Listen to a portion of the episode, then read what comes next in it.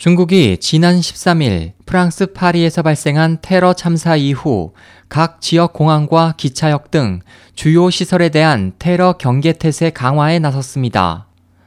16일 관영 차이나 데일리에 따르면 반테러 공작 영도 소조 조장을 겸하는 고성쿤 공안부장은 전날 반테러 담당관들을 소집해 연 화상회의에서 공항, 철도역, 쇼핑몰, 학교, 오락시설 등에 대한 순찰과 총기, 위험 물질 등에 대한 감시 활동을 강화하고 각종 소포에 대한 안전 검사 수준을 한층 높이기로 했습니다.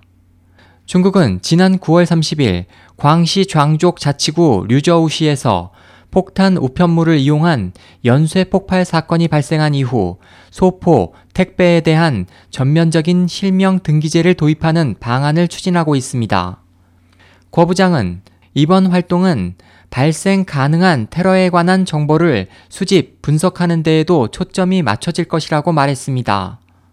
중국 공안당국은 최근 신장 위구르 자치구에서 활동하는 테러 용의자들이 중국 내에서 테러를 저지르기 위해 위조 여권 등을 이용해 시리아, 이라크로 들어가 이슬람 국가 IS로부터 훈련을 받는 경우가 있다.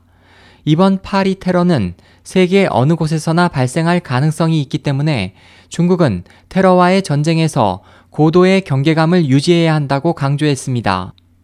리웨이 중국 현대 국제관계연구원 반테러센터 주임은 중국도 IS의 위협에서 안전할 수 없다. 유사한 테러 공격에 대비해야 하고 미국, 유럽 국가들과의 테러 정보 공유가 매우 시급하다고 말했습니다. SOH 희망성 국제방송 홍승일이었습니다.